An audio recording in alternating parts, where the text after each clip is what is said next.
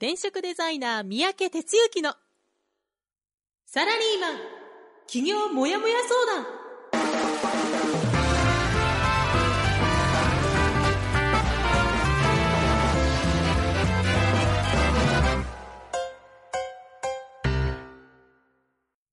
自分に何ができるんだろう？何から始めたらいいの？この番組はそんなモヤモヤ状態のあなたのお悩みにサラリーマンの応援団長転職デザイナー三宅哲之がお答えするポッドキャスト番組です2019年8月20日火曜日朝6時です。おはようございます。団長こと転職デザイナーの三宅哲之です。ということで、いきなり BGM が勝手に動くという、あの、ちょっと予期せぬ事態で失礼しました。はい、えー、ということでね、あの、始めていきたいと思うんですが、今日は、えー全国的に、あ、ちゃうわ。まずあの、お、お盆休みが終わってですね、サラリーマンの人は、昨日からかな、本格的に出勤という感じになってると思うんですけども、どうでしょうかね。あの、ペースは夏休みボケから回復してますでしょうか。はい。ということでね、今日のお天気は、見てますと、ネットで見ると、ほぼ全国的に傘マーク、沖縄だけ晴れマークというようなことでね、あの、西から順追って下り坂、でもないな。もうなんかすでに雨降ってるっていうところも多いみたいでね。まあ久しぶりの雨というか、まあそうでもないな。台 台風があったからね。ということで、えー、雨模様の火曜日ということになりそうですが、頑張っていきましょう。はい。ということで早速ね、朝からコメントいただいてます。えー大阪のルンからおはようございます。えー長野のトイトイからおはようございます。聞こえます。えーそれから京都の心からおはようございます。よく聞こえます。ということで、3名の方からコメントいただいてます。いつも早朝からありがとうございます。えーじゃあですね、こちらの方から始めていきたいと思うんですけど。団長の一週間はい。じゃあ、団長の1週間ということで、1週間振り返っていきます。え先週はですね、8月の13日の火曜日から、8月19日の月曜日ということでしたね。はい、あなたの1週間どうだったでしょうか？13日火曜日はいつものようにラジオで僕の1週間がスタートしました。で、えーっと、この日は、えー、あ、一回戻ってきてるのかな？自宅の方に戻っていて、もう先週はね、実はもう執筆ばっかりやってて、えー締め切りが8月15日っていうところだったんですね。お盆の真っ只中だったんですけど、もう最後もう、もう詰め詰めでですね、もうぎギリギリでやらないかんということで、13,14,15,16はもうね、15ね、この3日間もう丸1日ずっぽりやってましたね。で、そのうち火曜日、木曜日はベース国庫にちょっと行ったりもしたので、まあ向こう行って書いたりですね。まあとにかくやりまして、で、15日の日にギリギリ締め切り、当日に提出ということでね、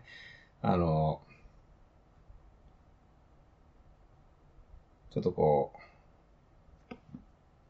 あ、すいません。今ちょっとコメント入ったんで気になったんですけどね。はい。あのーもうそればっかりでしたね。はい。で、やっとこさ出せたって感じで。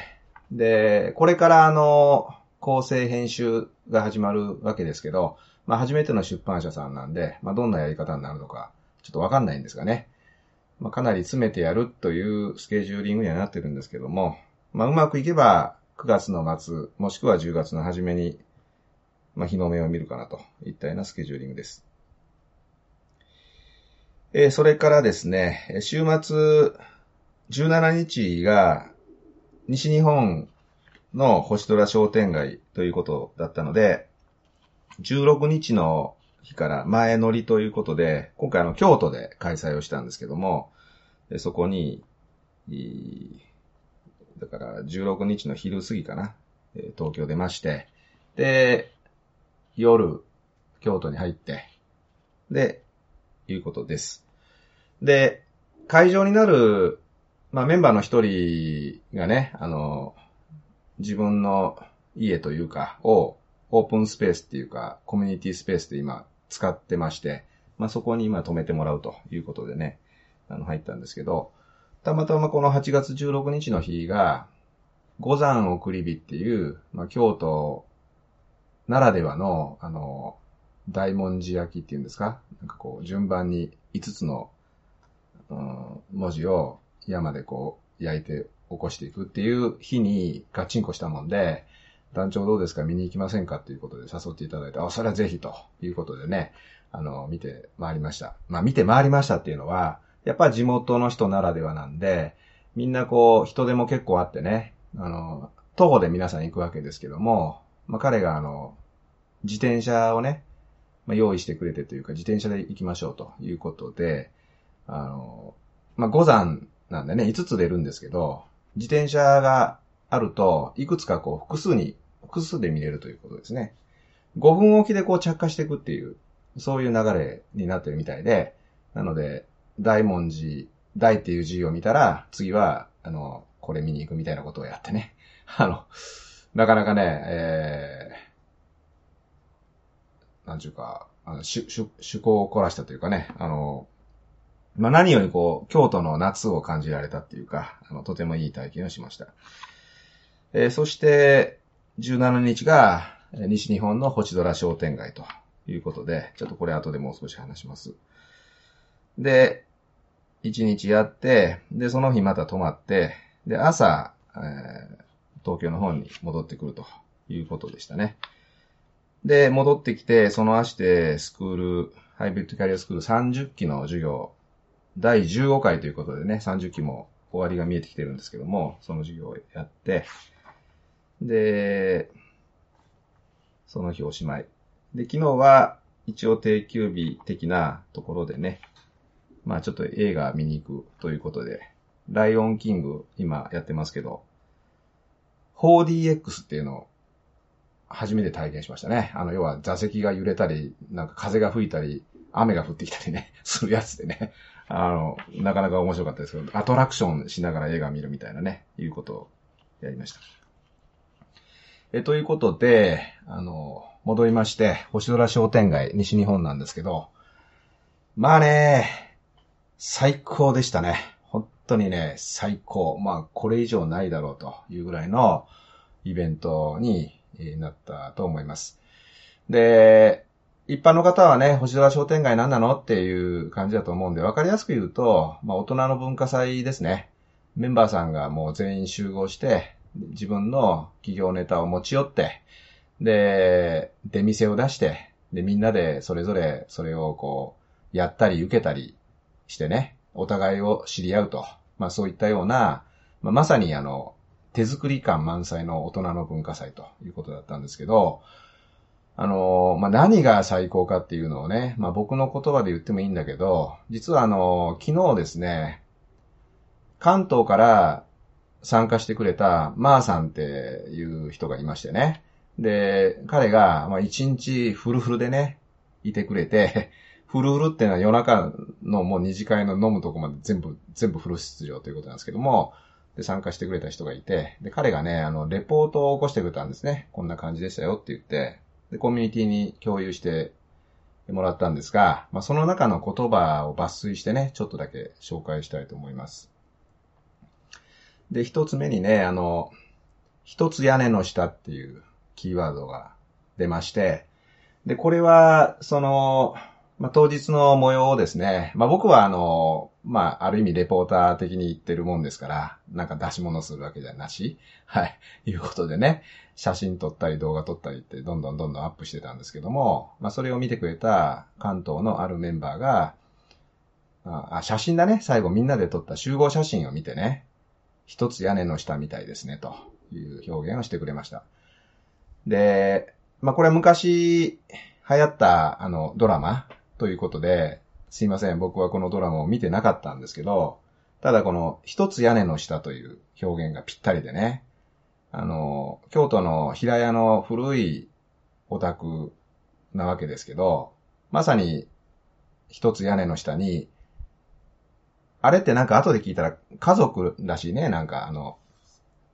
親がいない兄弟が、なんかいろんな問題に立ち向かって一緒になって、なんか生活してるっていうストーリーらしいですけど、まさにね、こう、家族的なね、ファミリーが集ってみたいな、そういう状態ができたと。まあ、これが、あの、一言で言うとどうでしたかって言ったら、この一つ屋根の下ですね、という感じでした。えー、それから、あとね、こういうフレーズがあって、とても仲が良くて、自律的に動く姿が気持ちいいという表現が入ってました。まあ、このとても仲がいいっていうのはね、まあ、これはもう本当にあの、西日本の特徴で、あの、まあ、家族みたいな言い方しましたけども、なんかもう仲間、仲間を超えて、ちょっともう半分家族みたいね、みたいなね。そのぐらいあの、皆さん仲がいいんですけど、まあそれはもう、もうなんか文字通り。で、もう一個重要なのが、自律的に動く姿が気持ちいいっていうことでね。このあの、自立っていうのは、いつも僕が大事にしてる、あの、律する方の自立なんですよ。要は自分を律して動く。まあ、自ら動くっていうことですけどね。まあ、その姿が気持ちいいという話が載ってます。で、これはね、あの、本当にあの、随所に見えたんですけど、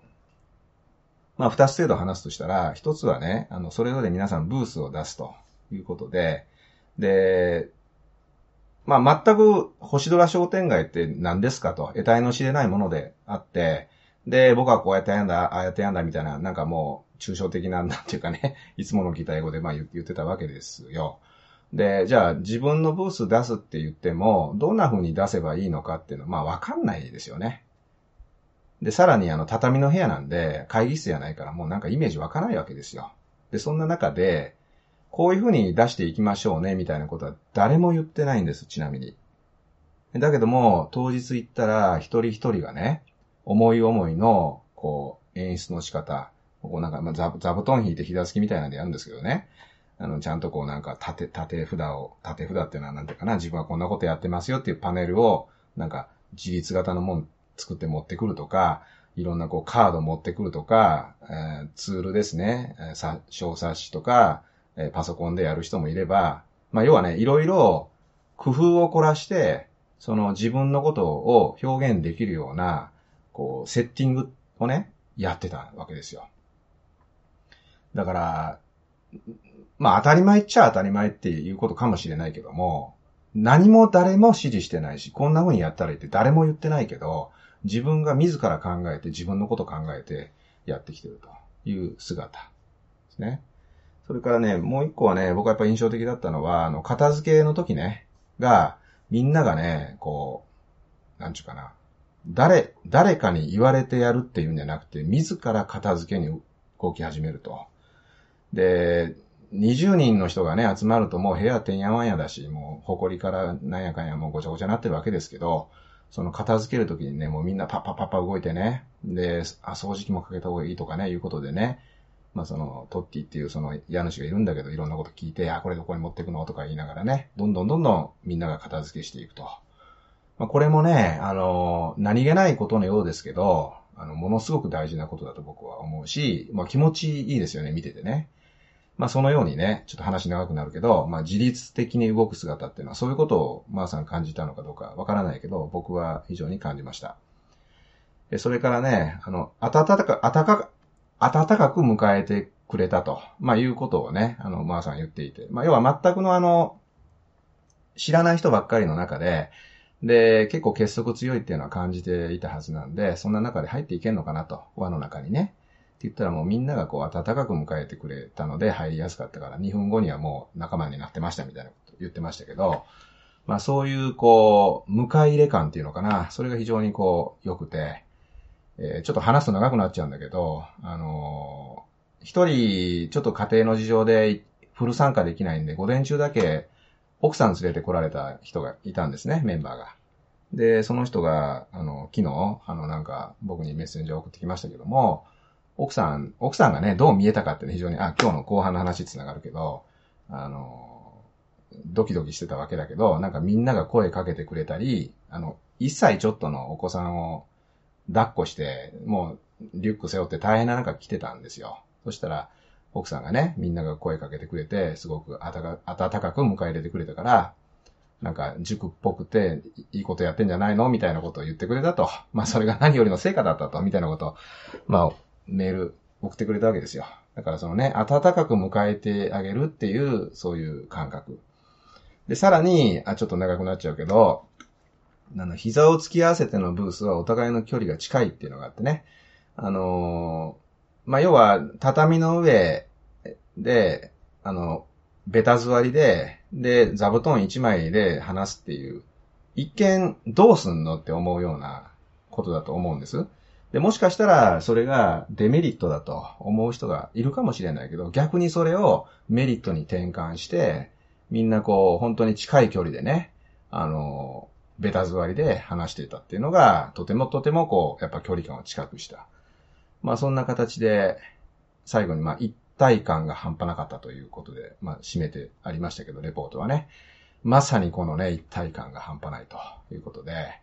もう抜群のですね、あの、僕は星沢商店街になったなと思っています。なんで、西はね、あの、次のステージにやっぱ進んでってもらいたいんで、ここに留まることなく、この熱量が高いうちにね、次に行ってもらえるようなことをちょっと考えてますけども、まあ、大成功でしたね。本当にあの、今日聞いていただいている方、関西の人多いと思うけども、本当にお疲れ様ありがとうございました。ということでね、あと1ヶ月、今度は東です。東やりますんで、えさらに人数多いし、規模もでかい。ね。だから、今度は東のね、あの、ならではの良さを出して、でもこの一体感とかね、一つ屋根の下感っていうのはどうし、なんとかね、作っていきたいと思ってますのでね。ぜひ、えー、東のメンバーの方は一緒になってやっていきましょう。で、すいません、ちょっとメンバーの話になってあれだけども、リスナーの人もね、そういうこう、なんちゅうかな、やっぱね、人と人が繋がることの重要性っていうのが、もう、まあまあずっとずっと言ってますけど、もう本当にね、再確認したというか再認識僕したのでね、この人と人がこう交わると、どういうことが起こるか、どんな感覚になるかっていうのをぜひね、見に来てほしいですね。もうね、あの、まあ企業とかね、まあその、えー、副業をやる塾ですけど、もうね、そういうこと度外視して、人と人が繋がるってことの大切さ、場の力ね、もうこれがね、随所に見えますから、もうとにかくね、遊びに来てほしいと思います。すいません。ちょっと長くなったけどね。まあいうことで、えー、星空西日本終わりました。まあ、あの、委員会やってくれた3名の方ね、もうとてもとても大切だった、あの、大大変な、まあ4ヶ月でしたけど、本当にお疲れ様でした。はい、えー、ということでね、えっ、ー、と、ちょっと食い込んでますんで、次に進んでいきましょう。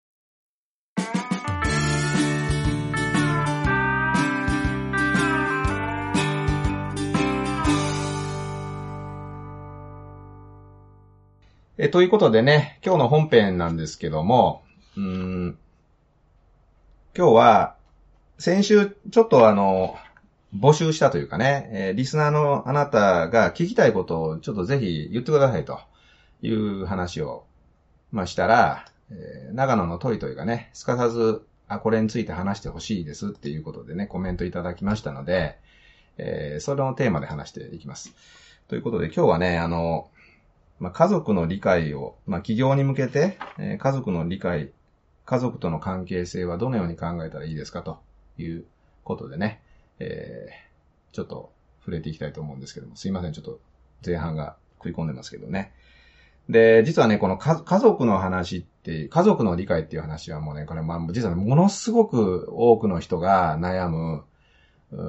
問題です。まあ、特に、まあ、男女の話だけじゃないんだけど、やっぱ男性がね、奥さんの理解を得るっていうのがとてもハードルが高くて、で、みんなどうしたらいいですかということで壁にぶち当たるという話なわけですよ。でね、まあ、実はね、3つポイントがあると思うので、まあ、ちょっとそこを話していきたいと思うんですけど、理解を得るためね。理解を得るためのポイント3つと、あと関係性を作るためのポイント1つ。まあ、この4つをちょっと話していきます。で、理解を得るためにはね、あの、まず1つ目に熱意ですね。はい。これがもう必須だと思います。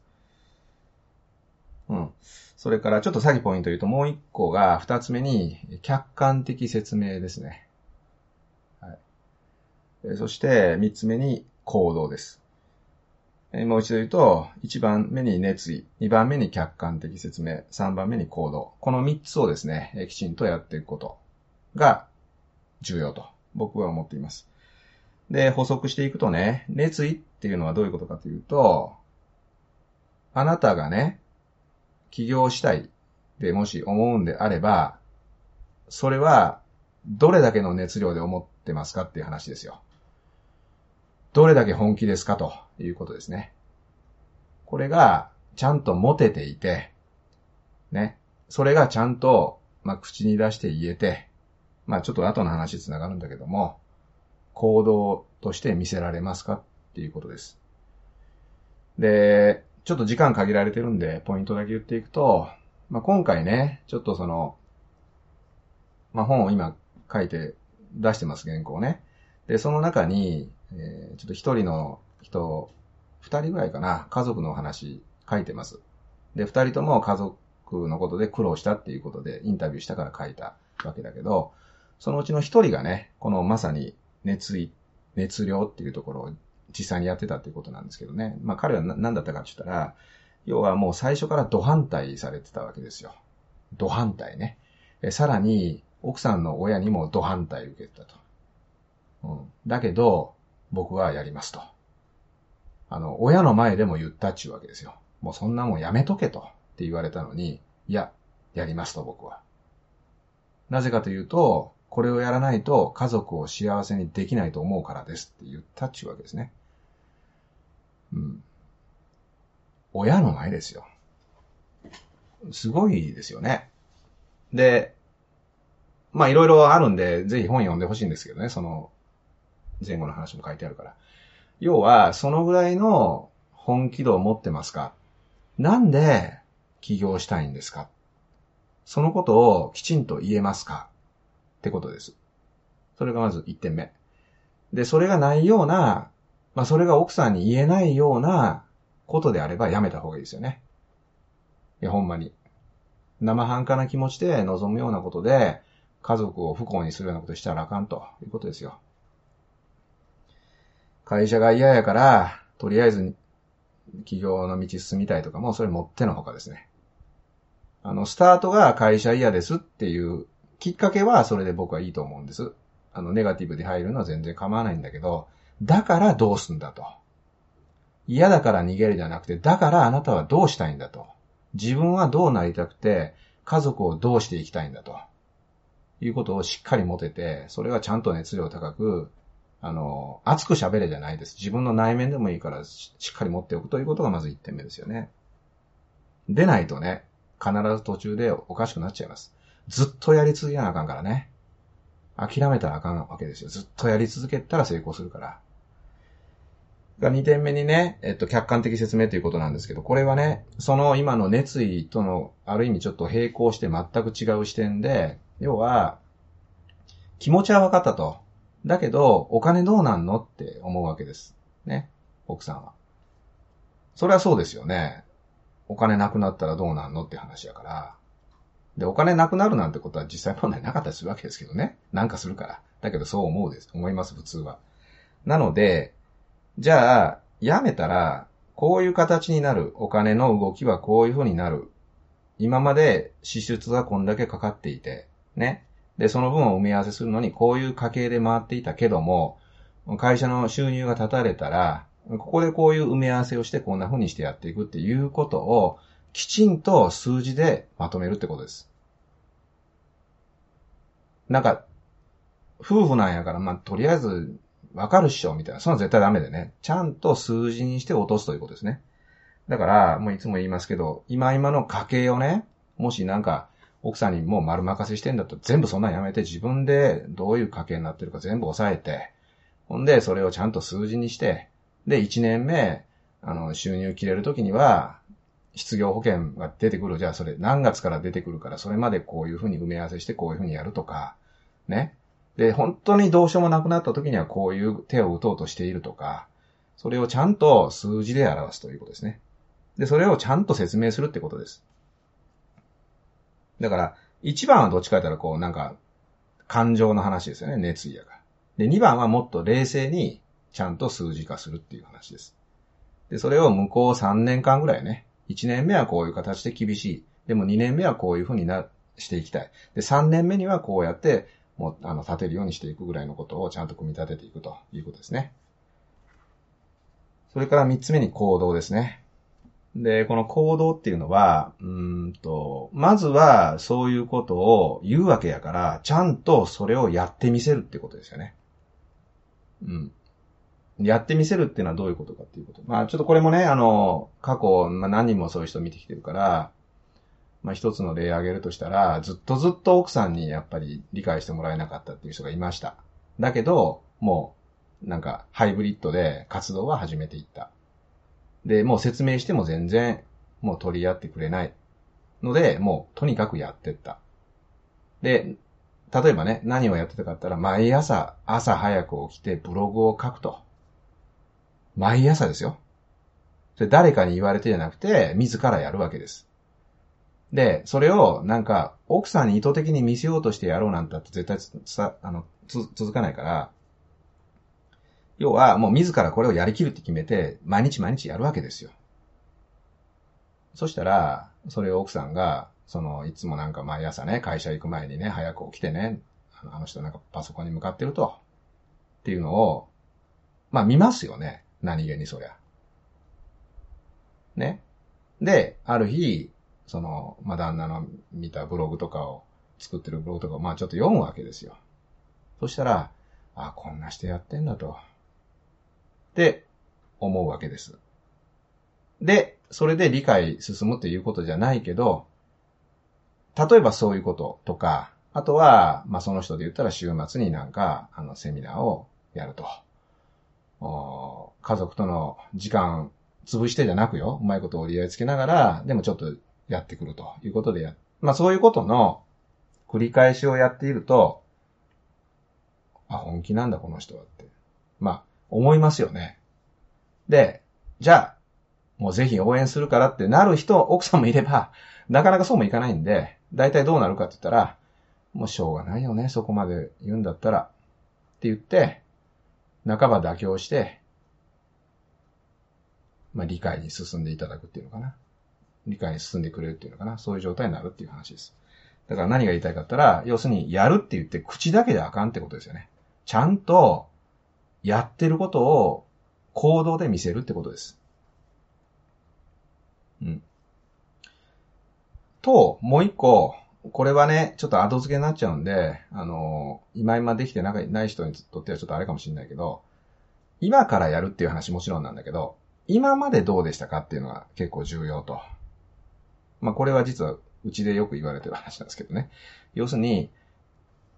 今からやるっていうのはまあそれ言えるじゃないですか。だけど今までちゃんとそういうこと言ってやってきたのっていう。あなたはどういうふうにしてこれまでやってきたのっていうところやっぱりちゃんとやってきた来てれば、まあきっとこの人は大丈夫だろうってなるそうです。だけど、それができてなければ、なんか今急に言い始めてどうせまたできないんじゃないのとかね。例えば、なんか相談に来た中でこういう例あったけど、あの、転職、なんか会社にや、会社嫌になったら転職転職って何回もね、あの、変えてきてるのにいきなり今度起業なの？って言って言われてるんですっていうような相談を受けたことがあります。だからやっぱそういう人は今までちゃんとそういうことができずに今に至ってるっていうことなので、奥さんも信用できないわけですよね。ってなことあるから、まあ、行動は今からのことが、今からのこともまあ一番大事だけど、今までどうしてきましたかっていうね、ところも振り返ってほしいっていうことですね。ということで、家族の理解を得るためには3点。熱意を持って、それから客観的説明をして、そして行動で示すと。この3点ですね。っていうのがもう必須だと思います。で、さらに、あの、関係性を作るっていうことで、まあこれは僕の体験談でもあるんだけども、あの、大事にしてほしいことっていうのはね、あの、これどっちかで起業した後かもしれないけども、やっぱね、夫婦なので、こうなんちゅうかな、あの、誰か雇ってとかっていうことじゃないから、まあ、慣れ合いって言うとあれだけど、あの、まあまあ分かってるだろうとか、ちょっとこう、気遣いが足らないとかっていうことが起こ、起こりがちです。だから、そうではなくてね、あの、やっぱ一番近くにいて一番支えてくれてる人だからこそ相手の立場とか相手の気持ちをちゃんと時々自分はどういう言動をしてるかとか振り返るっていうかね、いうことをしないと、あの、相手が、あの、不快な気持ちになるっていうのが起こりがちです。だから、当たり前のことを言うようですけど、常に相手の気持ちに立ち返って、で、あの、なんていうかね、するっていうことを忘れないようにすることが、やっぱりこう、関係性を、いい関係を続けていけるっていうことだと思うので、そこを抑えれば、きっとうまくいくでしょうということですね。まあ、いうことでね、あの、パッパッパッと喋りましたけど、まあ僕のあの失敗談もこの中に入ってますんでね。そういうことを踏まえながらね、まあたくさんの人の相談を受けてますから、えー、これを抑えながら、あの、ご家族との関係性、理解を得ていい関係を作ってほしい。あの、最高の協力者ね、あの、になるっていうのが僕はベストだと思うので、そこを目指してやっていただきたいと思います。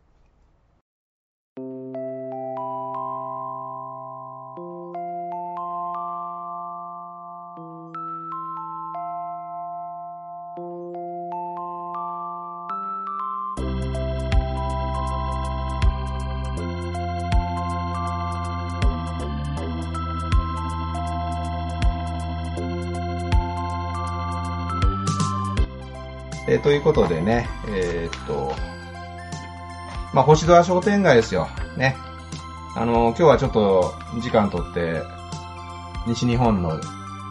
状況をね、あの、お話しさせてもらいましたが、今度9月の28日、いよいよ、えー、東日本ということになりますね。で、西日本は、あの、こじんまりとまとまって、まあ、小さな会場で、やりました。アットホーム感満載ということで、とても色も出せて、まあそのいる、所属してるメンバーさんにもぴったり合ってね、もう最高の状態になったわけですけど、今度はもう少し規模がでかいです。えー、それから場所もね、あの、都心です。まあ、あの、東京の真ん中。ということで、オープンスペースで他の人の出入りも起こるということで、ちょっとこう色合い変わってきますけど、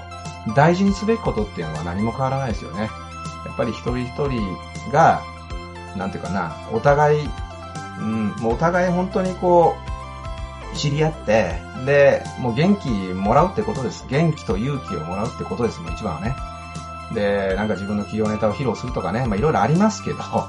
まあそれもね、まあそれももちろんも、あの、目的の一つとしてやるんだけど、それよりもやっぱりね、コミュニティっていう本当のこの人のつながりの良さ、何者にも変え難い、その、一人ではできないことを、あの、みんなが体感してほしいし、だから、こんなことができるんだっていう、ね、ところをね、あの、本当に作ってほしいですね。だからこそ商店街、昔ながらの商店街お互いが助け合って、一つのとこへ向かって、なんかやっていくっていうことができるっていうことをもう再、再々確認したんでね、え、それをね、ぜひ作り上げていきましょうよ。で、昨日からね、ちょっとあの、まずメンバーの人で、えー、まだあの、参加の意思表示がない人には個別でメッセンジャーを送り始めてますんでね、もうとにかくね、もう全員に来てもらいたい気持ちで僕はもう、あの、ずっと最後まで走っていきますから、まず参加しつつ、それから、外部の人もね、呼びつつね、やっていきますんで、えー、ちょっと東をね、次は盛り上げていこうというふうに思います。9月28日、あの、リスナーの方ね、あの、東京の末広町というところから徒歩で近いところにあります。もう朝、朝から夜までずっと一日やってますから、入退場自由です。ね、入場料無料です。で、参加するブースによっては有料のものがあります。まあ、せいぜい500円から、まあ、2000円程度なんでね、えぜひ来てもらって、えその場の感覚をね、あ、こんな、これが人の力と、だというとこをね、えー、あの、感じ取っていただきたいと思います。ということですいません。時間が、えー、超過しましたんで、えー、こんなとこで終了したいと思います。お相手は団長こと転職デザイナーの三宅哲之でした。じゃあ今日も一日頑張っていきましょう。いってらっしゃい。この番組は、転職塾。サラリーマンがゼロから始める自分サイズ企業準備の学校。フリーエージェントアカデミーの提供でお送りしました。